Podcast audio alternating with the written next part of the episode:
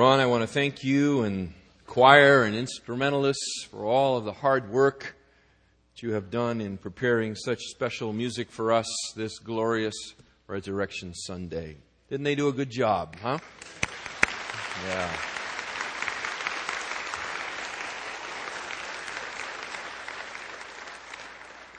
Well, I want to add my welcome to those that have gone before, to you, our guests.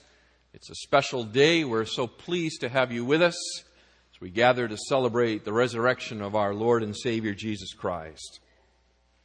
I want to speak to you this morning about the gospel. The word gospel means good news, and it is like a perfectly formed diamond glistening in the sunlight. It doesn't matter how you turn it, each and every facet is, has its own breathtaking luminance. Open your Bibles to 1 Corinthians chapter 15. If you don't have a Bible with you this morning, there are Bibles in the pew racks in front of you, and you would want to find page 1152. 1 Corinthians chapter 15 we're going to be looking this morning at verses 3 through 5. 1 Corinthians 15, 3 through 5. And as we look at these verses this morning, we will briefly examine four facets of the gospel so that we understand and believe its life changing message. Four facets of the gospel given to us here in 1 Corinthians chapter 15, beginning in verse 3. Follow along, please, as I read. For I delivered to you as of first importance what I also received that Christ died for our sins according to the Scriptures, and that he was buried, and that he was raised on the third day according to the Scriptures, and that he appeared to Cephas, then to the twelve. The first facet that I want to look at this morning with you is what I call the priority of the gospel. The priority of the gospel. Included in your worship bulletin this morning, there is a handout, and you can follow along with that if you like. The whole structure is there for you.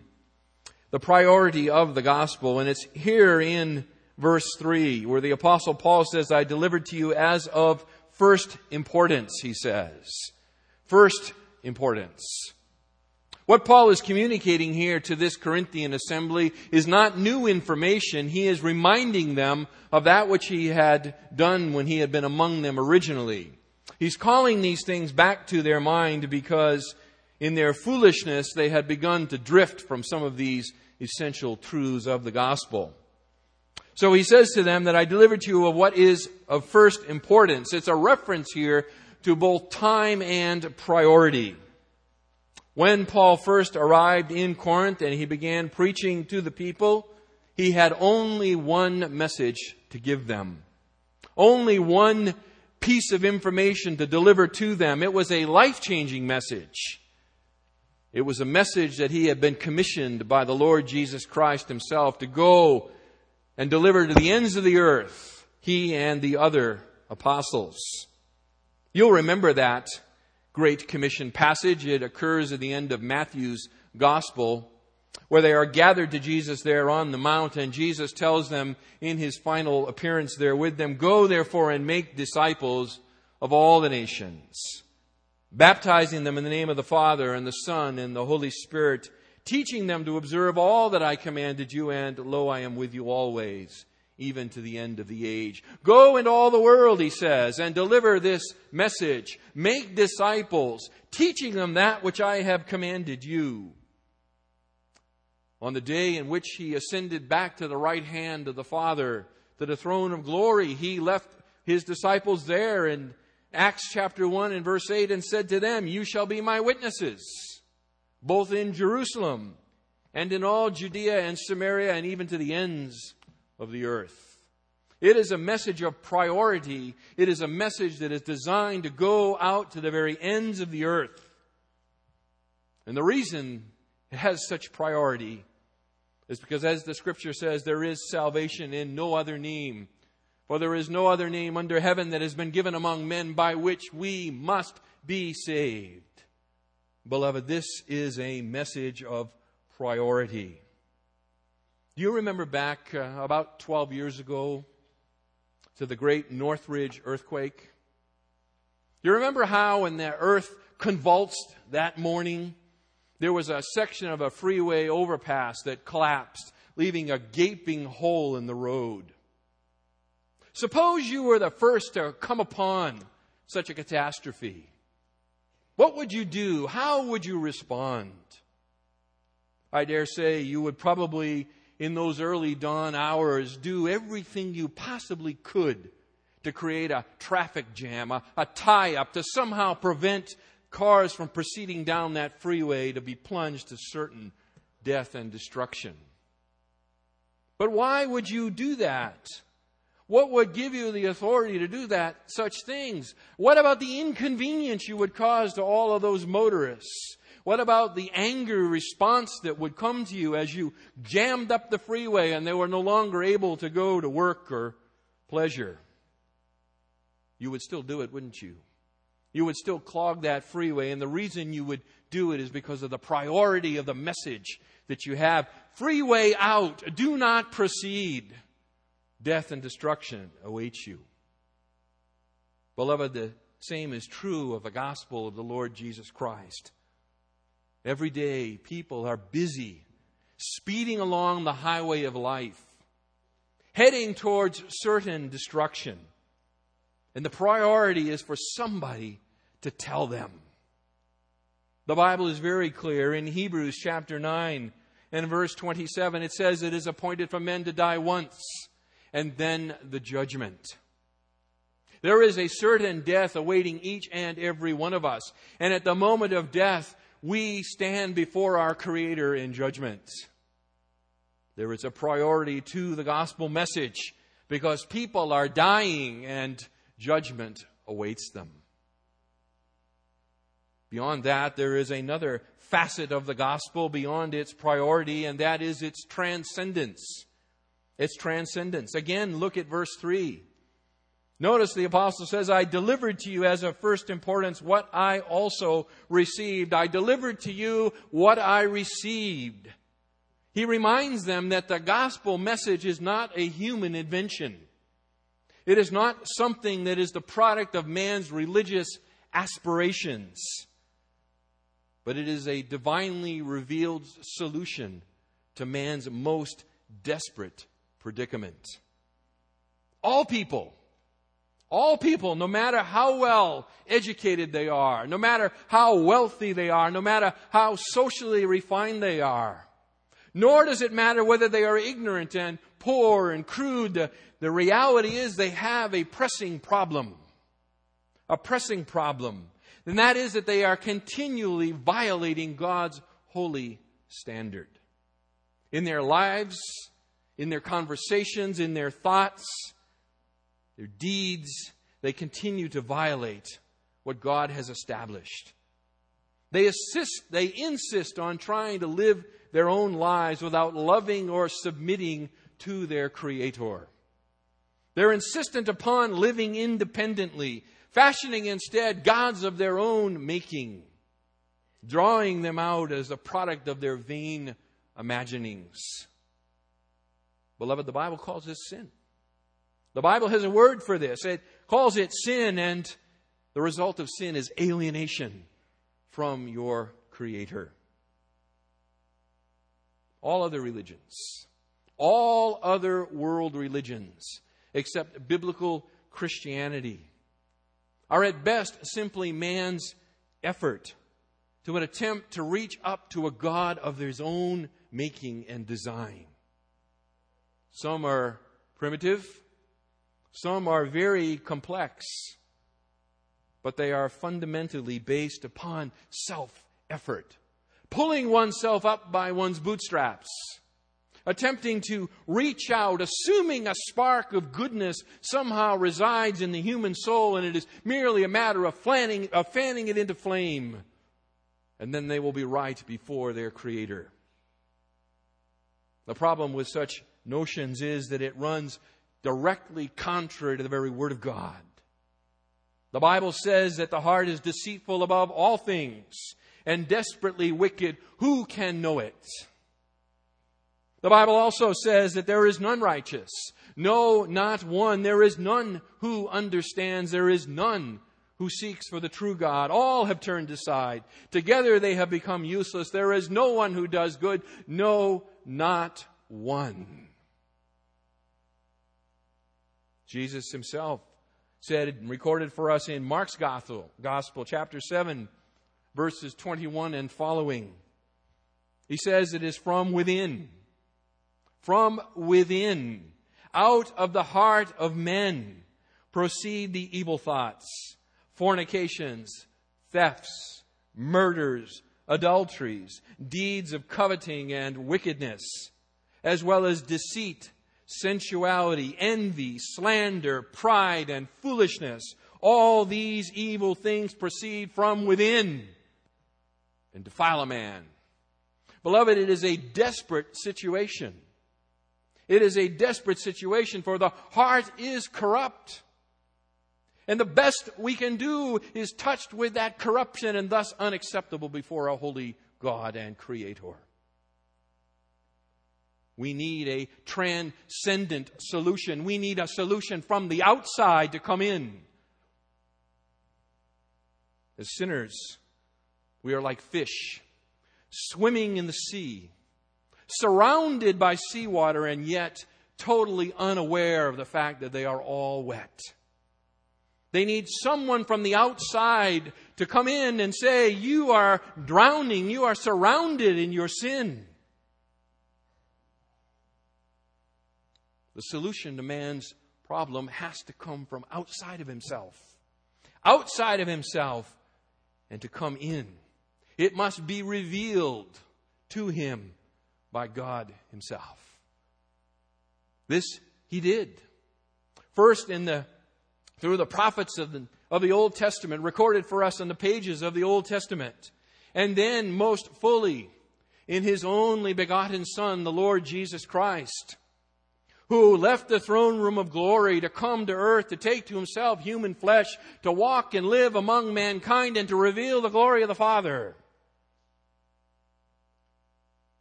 John says, No man has seen God at any time.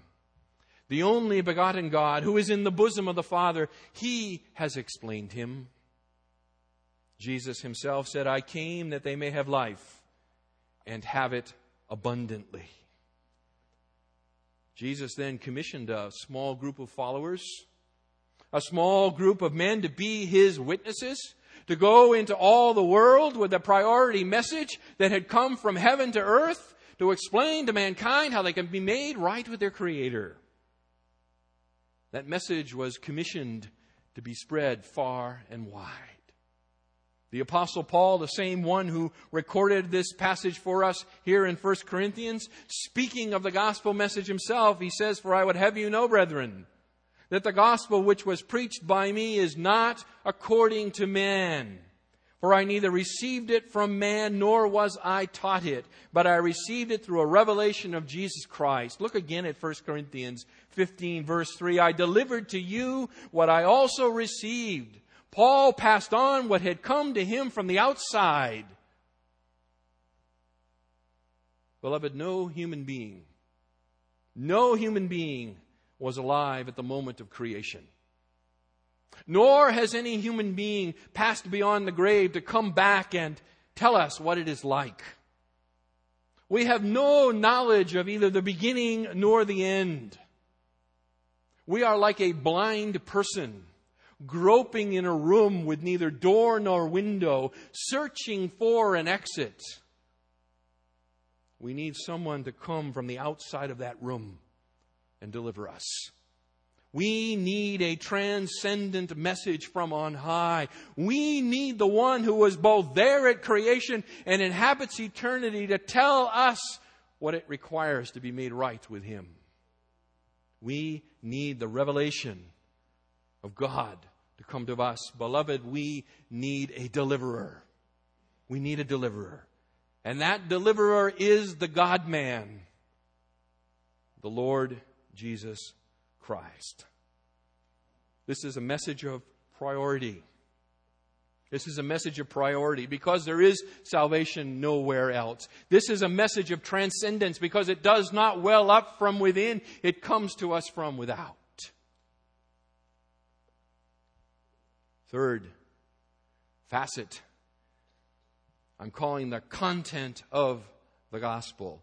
The content of the gospel. In very simple terms here, the apostle, verses 3 and 4, he outlines the content of the gospel. Many think this was a early Christian catechism, a primitive confession that would be taught even to the very young within the early days of Christianity. That which they could memorize and confess and, and encapsulate the very basic elements of the gospel of Jesus Christ. Look at it again, verse 3. Christ died for our sins according to the Scriptures and that he was buried and that he was raised on the third day according to the scriptures. There are in the verse and a half there three truths captured. Three simple statements that are absolutely loaded with theology, loaded with metaphysical reality. There we are told that Jesus Christ died for our sins, that he was buried, and on the third day he arose. Beloved, that is the gospel message. In its most simple and primitive form, that is the gospel message. And that first truth is that Christ died for our sins. It is a reminder to those Corinthian believers and to us as well that Christ, that is Messiah, that is deliverer, died for their sins. To die on behalf of another person's sins in the language of the scriptures, is to die in the place of someone else. It is to die on behalf of another person. It is the death of the innocent on behalf of the guilty. It is the language of sacrifice. It is the biblical language of sacrifice. And what it does is brings to mind the whole Old Testament sacrificial system. You will remember that. That system which was based on the reality of an innocent and spotless lamb brought to the temple of God where it would be slain in the place of a guilty sinner. That it's by its death, by the pouring out of its blood, the just penalty for sin could be met, for the Bible says that the wages of sin is what? Death. The wages of sin is death. Sin mandates death because sin is a violation of the ordinance of a holy creator. And so in the Old Testament system, an innocent lamb would come, a spotless one would come and would spill its blood or have its blood spilled on behalf of those who were defiled with sin. Now, the Bible is very clear to tell us that the death of that innocent animal could never really atone for sin. It could never really extinguish the sin. It could never really take away the guilt before a holy creator. It would merely cover it or postpone it for a time. And in that annual death of a lamb was a constant reminder that we are separated from our creator that we are defiled in sin, that sin inhabits every, bar, every part of our being, and that the mandate is death. The wages of sin is death.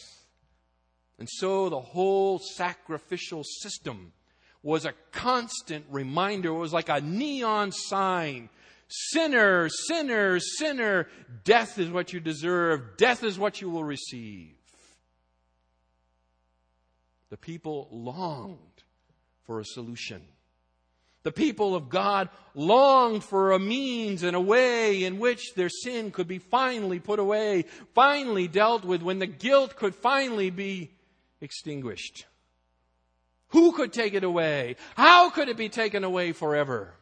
This was the longing of the human heart. The Apostle Paul says again, look at verse 3. The Apostle Paul says it was the death of Christ the word Christ, the Greek word, it, it's a, it means Messiah, it means deliverer, it means the coming one. And Paul says it was Christ who died for our sins according to the Scriptures. meaning that it had been predicted in the scriptures. It had been called for many years before in the very Word of God. It had been the longing of the people of God. They longed for the reality of one who would come and take away their sin. What scriptures?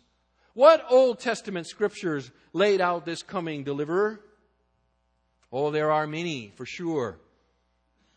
But let me call your attention to a couple. Let me take you back mentally to the very beginning.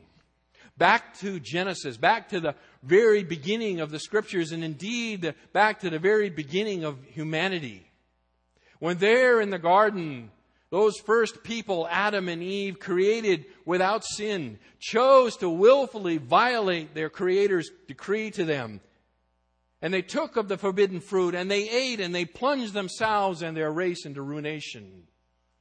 They valued their own independence, their own decision making, their own ability to determine good from evil, right from wrong, higher than the word of the very one who had created them. And thus they ate of that fruit. And when Adam tasted of that fruit, he plunged his race into ruination. For if you, the day that you eat of the fruit, you shall surely die, he had been told. But God was gracious. God was merciful to both Adam and to those of us, and that is all of us in this room, because we are the offspring of that one. God came to them there and he spoke in Genesis chapter 3 and in verse 15, and he promised a deliverer. Speaking through the serpent to the one who energized that serpent, Satan himself, the enemy of our human soul, he said to him, that I will put enmity between you and the woman, and between your seed and her seed, and he shall bruise you on the head, and you shall bruise him on the heel. God spoke prophetically. God said there would come a deliverer. And the deliverer would engage in mortal combat with Satan, the enemy of our soul, the one who had deceived and enticed those first parents into ruination. And he said that the evil one would strike what appeared to be a mortal blow, a blow to the heel, but it would not be mortal. Instead, that deliverer, that promised one, would crush the serpent's head. And so there in, in the garden, so many thousands and thousands of years ago, the prophecy was given that a deliverer was coming. There would be a future one. One who could break the effect of sin. One who could forever and once and for all atone and take away the guilt of Adam's race. Well, we fast forward several thousand years, and there in Egypt, the nation of Israel is in bondage and slavery. They had been called down into Egypt, 70 persons in all, and by now, 400 years later, they have grown to a race of two and a half million people. But their Egyptian taskmasters have been harsh and cruel with them, and they have called out for deliverance. They have cried out to their God, and God has sent them a deliverer by the name of Moses. And there, Moses took on the gods of Egypt and in a display of the power of the Creator God of the universe, the false gods of the Egyptians were thwarted. And then the Lord spoke to Moses and his people. Listen to what he said, Exodus chapter 12. Now the Lord said to Moses and Aaron in the land of Egypt, each one, that is, each household of the Israelites, is to take a lamb for themselves and kill it at twilight. Moreover, they shall take some of the blood and put it on the two doorposts and on the lintel of the houses. For I will go through the land of Egypt on that night, and I will strike down all the firstborn in the land of Egypt, both man and beast. And the blood shall be a sign for you on the houses where you live. And when I see the blood, I will pass over you, and no plague will befall you to destroy you when I strike the land of Egypt. Beloved, this is the institution of the Passover that great Jewish festival that was celebrated just last week.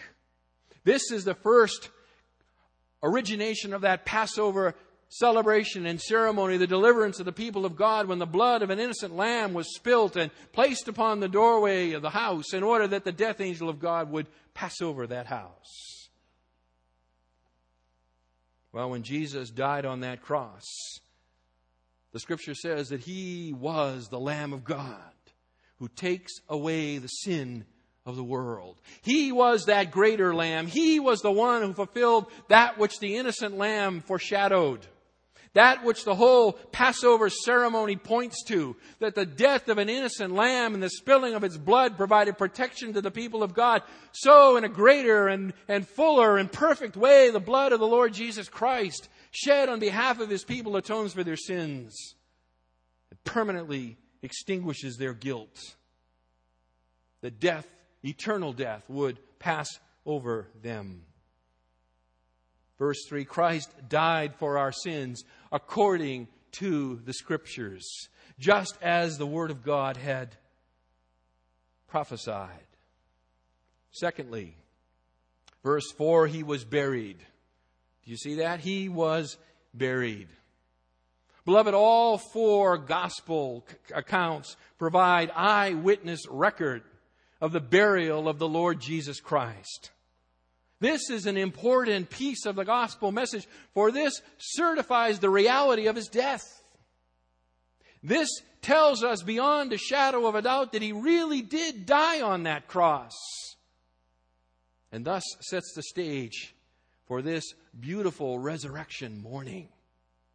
Jesus Christ did not swoon on that cross. He did not faint from loss of blood. He did not somehow pass out later to revive in the cold and damp darkness of the garden tomb. No, Jesus Christ was dead. The gospel is very clear. Pilate, the Roman, when the Roman centurion came to him to report the death of Jesus Christ, Pilate investigated him closely in order to know that he died, and when he was convinced, he released the body for burial. Jesus Christ died. A dead corpse was laid in that garden tomb. The, the stone was rolled in front. The body was lifeless and hopeless. And at that moment in time, the processes of decay would begin to set in. Yet on resurrection morning, three days later, it was not some spiritual renewal that happened. It was the reanimation of a dead body come to life in the Lord Jesus Christ. Beloved, Jesus voluntarily surrendered his life on that cross.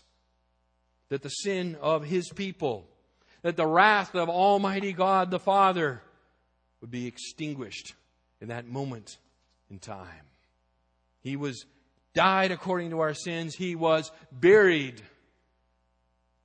Third, verse 4, he was raised on the third day according to the scriptures.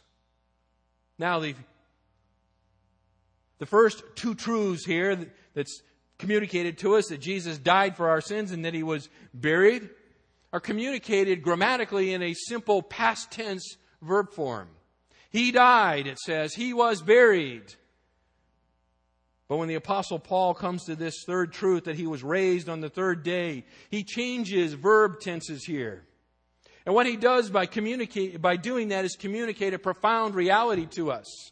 From a simple past tense verb, he, he, he changes to what's called a perfect tense verb in a passive voice.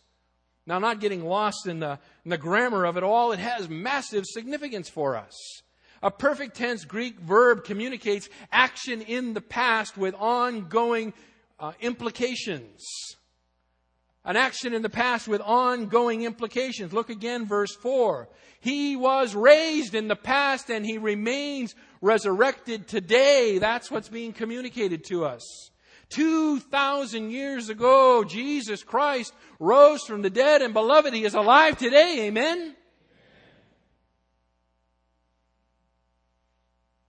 He is our living Lord. Apostle also uses a passive voice with this verb. And a passive voice just means that the subject is the recipient of the action of the verb. It was God the Father who raised Jesus from the dead. The scripture is unanimous in that testimony. That is God the Father who raised Jesus Christ from the dead. And the resurrection of Jesus Christ performed by the power of God the Father has incredible implications for us today. What are those, what are those implications? What is the significance that it, Jesus Christ was raised by the power of God the Father? Well, I'm glad you asked that question. Now I'm going to give you an answer to it. It's really a twofold answer. The resurrection of Jesus Christ by the power of God the Father is God's stamp of approval upon the sacrifice of Jesus Christ. If Jesus Christ had died for his own sin, he would have remained dead. For that indeed is what happens. Sinners die and remain dead. It is appointed unto men to die once and then the judgment. But Jesus Christ, the sinless one, was resurrected from the dead because in the words of the scripture, God will not allow His Holy One to undergo decay. God would not permit the sinless one, the Lord Jesus Christ, second person of the triune Godhead, to remain in the ground to undergo decay. God's vindication of the life and the message of Jesus Christ is certified by his resurrection from the dead.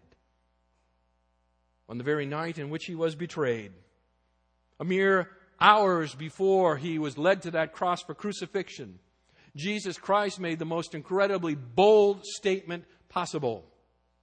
He said, I am the way, the truth, and the life, and that no man goes to the Father except by me. Well, that's a bold statement to make. And it's a statement that is certified and guaranteed by the Father's resurrection of such a one. Were that statement not true, beloved, Jesus would have been a liar. And liars do not rise from the dead. God resurrected the Lord Jesus Christ because his statement was absolutely 100% go to the bank with it true. There is no way to God other than through Jesus Christ. But beyond that, the Apostle Paul, even in this same chapter of chapter 15, beginning over in verse 20 and following, we won't turn there to, to exposit that section. We have not the time. But there, the Apostle Paul adds a further reason for God's resurrection of Jesus Christ. And what he communicates to us over there is that Jesus Christ is the first fruit. The first fruit. He is the fountain of a new humanity.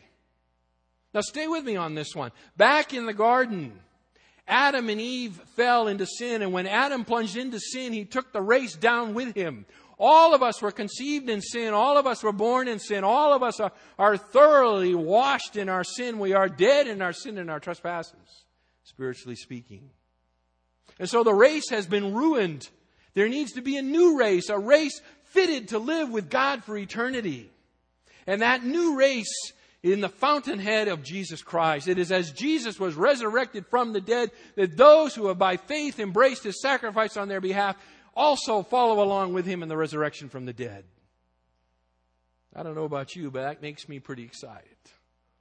That I know that I will live forever with God that my alienation from my Creator has been broken, that I am no longer separated from Him, that there is no longer enmity between us, that I am now no longer imprisoned in the kingdom of darkness, but I am an adopted child of God.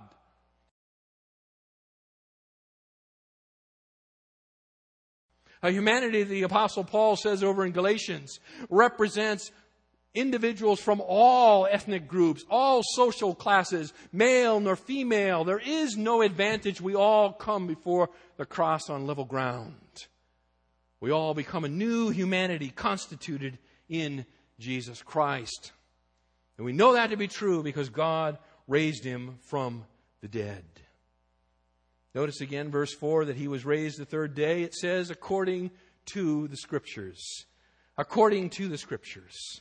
Again, there is a, a vast wealth of biblical statements that prefigure the resurrection of Jesus Christ. Let me share with you but two of them. First one, I've quoted for you already, Psalm 16 verse 10. God will not allow His Holy One to undergo decay. And then over in Isaiah chapter 53, beginning in verse 9, the prophet writes, 700 years before the death of Jesus Christ, he said, His grave will be assigned with wicked men. Yet he was with a rich man in his death because he had done no violence, nor was there any deceit in his mouth. But the Lord was pleased to crush him, putting him to grief if he would render himself as a guilt offering. He will see his offspring. He will prolong his days, and the good pleasure of the Lord will prosper in his hand. As a result of the anguish of his soul, he will see it and be satisfied. He was assigned a grave with wicked men, it says. He was dead, and yet he will see his own offspring. He will see that new constituted humanity in which he is the fountainhead. He will look upon those who he has redeemed. They are his children. The Old Testament is replete with prophecy and reference to the resurrection of the Lord Jesus Christ. Beloved, this diamond has priority. This diamond is transcendent. This diamond is loaded with the reality of how one comes to be made right with their Creator. And lastly, there is veracity to this gospel. There is truthfulness to this gospel. It's a legitimate question to ask. How do I know that the gospel is true? Pastor, you've been standing up here and you've been talking away about the gospel and saying what it is and, and what it can do and how it can make me right before God, but how do I know it's true? That's a legitimate question to ask. It's a question you should ask. One should not base one's eternal destiny upon something he's not sure is true. So, how do we know it's true? Look at verse 5. The apostle answers that by providing two lines of evidence. He speaks to them very quickly and very simply. First, he, he speaks of the scriptures. Actually, verse 3, verse 4, right? According to the scriptures, according to the scriptures. You see it? The first line of evidence, the first way that I know that the message is true is because it is supported by, it is explained in, it is laid out in the Holy Scriptures, the very Word of God. It is the scriptures that specifically predict the death, burial, resurrection of Messiah. Thousands of years before the event. In fact, 1,000 years before the event, in the most intricate detail, it was predicted. No merely human book could foresee such a thing. No merely human book could, would be able to take into account all the contingencies necessary to provide that kind of accurate projection and prediction of the future. No crystal ball, it's possible to see with such clarity. Beyond that, beloved, only a sovereign God only a sovereign God could so order the events of mankind in order to assure the prophecy to come true.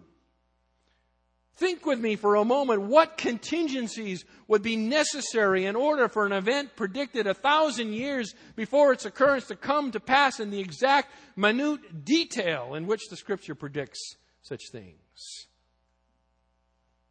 We can't even tell what the weather will be tomorrow. How could we possibly predict such things. Listen to what the psalmist said. David, the great king of Israel, a thousand years before this. He writes, They divide my garments among them, and for my clothing they cast lots. That was minutely fulfilled in the crucifixion when four Roman soldiers divided the garments of the Lord Jesus Christ and then his seamless inner tunic, not wanting to tear it and render it worthless, cast lots that one might take it home. Only a sovereign God could ensure that such a minute prophecy would be fulfilled in complete detail. So there is the evidence of the scriptures according to the scriptures. That's how we know the gospel's true. Second line of evidence is eyewitness testimony, verse 5. And he appeared to Cephas and then to the twelve. That first Easter Sunday morning, the resurrected Lord Jesus Christ appeared to Cephas. That's an Aramaic word that, that means Peter. He appeared to the apostle Peter. He appeared to him in resurrected form. He spoke with him. And Peter is his eyewitness. Beyond that, he appeared to the twelve, it says, verse 5. That is, that he appeared that night to a small, frightened band of followers, huddled in an upper room behind locked doors, the scripture tells us, for fear of the Jews, for fear that they would be arrested and suffer the same fate as their master. These were not bold evangelists, these were fearful men. These were fearful men. And yet that when Jesus appeared to them, their life was transformed. They went from being a fearful, huddled mass to, the, to a bold evangelistic army that went out and turned the Roman world upside down. They made known to all that salvation was available in the name of the Lord Jesus Christ if one would repent of their sin and believe that his death was on their behalf to save them from their transgressions. This small, frightened band became irrepressible evangelists, sealing their testimony with their own blood. And beloved, we sit here. We sit here because of their efforts on our behalf 2,000 years ago. That little message, that little band began to grow and grow and grow until it turned the world upside down. They are our eyewitness testimony to the truth. Listen to how one of them, writing towards the very end of his life, the Apostle John, he speaks of such things. For in 1 John chapter 1 and verse 1, he says, What was from the beginning, what we have heard, what we have seen with our eyes, what we beheld and our hands handled concerning the word of life, and the life was manifested, and we have seen and bear witness and proclaim to you the eternal life, which was with the Father and was manifested to us. What we have seen and heard, we proclaim to you also, that you also may have fellowship with us. And indeed, our fellowship is with the Father and with His Son, Jesus Christ. What He says is that we have fellowship with God the Father through Jesus Christ, and we invite you to join that fellowship. As you commit yourself to the reality of the message that we preach, you will enter into that new humanity and have fellowship with God as well. This gospel message is so powerful, so beautiful. It is like a diamond with multiple facets. It is a message of priority. It is a message of transcendence. It is a message loaded with content by which a person can be made right with God. It is a message that is entirely true. Beloved, it is of the highest priority because it is a truthful message from a transcendent God by which you can be made right with your Creator. There are some of you here this morning who have yet to believe that message. Perhaps you've never really fully thought about it. Maybe you've never really taken the time to consider the truthfulness of it. If that be your case this morning, I humbly plead with you that you let not this Easter Sunday, this Resurrection Sunday pass without sitting down and, and considering seriously and deeply, asking the Spirit of God to enlighten you to know and understand and to believe the truth that there is life in no one else but Jesus Christ. Beloved, I beg you, be reconciled to God. There are many others of you who have embraced this message by faith. You are part of that new humanity. Jesus Christ is the first fruit of resurrection for you. You are looking forward to life with God. It is begun now and it will only be consummated in the glorification. What is your responsibility? You have believed. Is that enough? May you simply believe and check it off on your list and go about your business. Not so. Beloved, if this is a message of priority, if the priority of this message is, is true, if it is the transcendent message from God, and if it is the only means by which one can be reconciled with his Creator, then you must enter into the long line of apostolic witness. It is your responsibility, it is your duty, it is your privilege. To create a, a traffic jam on the highway to hell. To tell people they must believe. They must believe. To tell your friends, to tell your family members, to tell those that you work with, those that you go to school with, to plead with them and to say to them, Let me tell you how you can be right with God. You must preach the gospel to them. Beloved, He has risen. He has risen indeed. There could be no greater message available. God bless you this morning. Let me pray. Our Father, we have gathered in this place along with thousands of other congregations throughout the world that we might celebrate and proclaim the resurrection of the Lord Jesus Christ. That one who was dead, that one who died that agonizing, gross, and vile death upon a cross on behalf of his people. That one who was buried and whose body lay decaying in that grave, the one who was resurrected on the third day and lives forevermore, the one by whom we can be made right with you. We thank you for the chance to remember this truth, to have it re impressed upon our hearts, and we pray, our Father, that we would not walk from this building the same, that we would be changed because of our time here. Let us not be like those who could look in a mirror and turn away and forget what they see. Let us be forever impacted by the reality of the resurrection of Jesus Christ. Bless now your people. We pray for his sake. Amen. Beloved, when we finish, we'll sing a song here to close, and when we finish, there's a, a lighted cross over there. You'll notice that there's no one on that cross. That cross is empty because the Lord Jesus Christ died, was buried, and has risen again. But if you will need or want to talk to someone about what we have spoken of today, if you are not sure in your heart that if you were to die today, if God were to say to you when you die, Why should I let you into heaven? and you have not an answer, then you come to that lighted cross after we sing, and there'll be men there to meet with you and to talk with you about how you can know life everlasting. God bless you.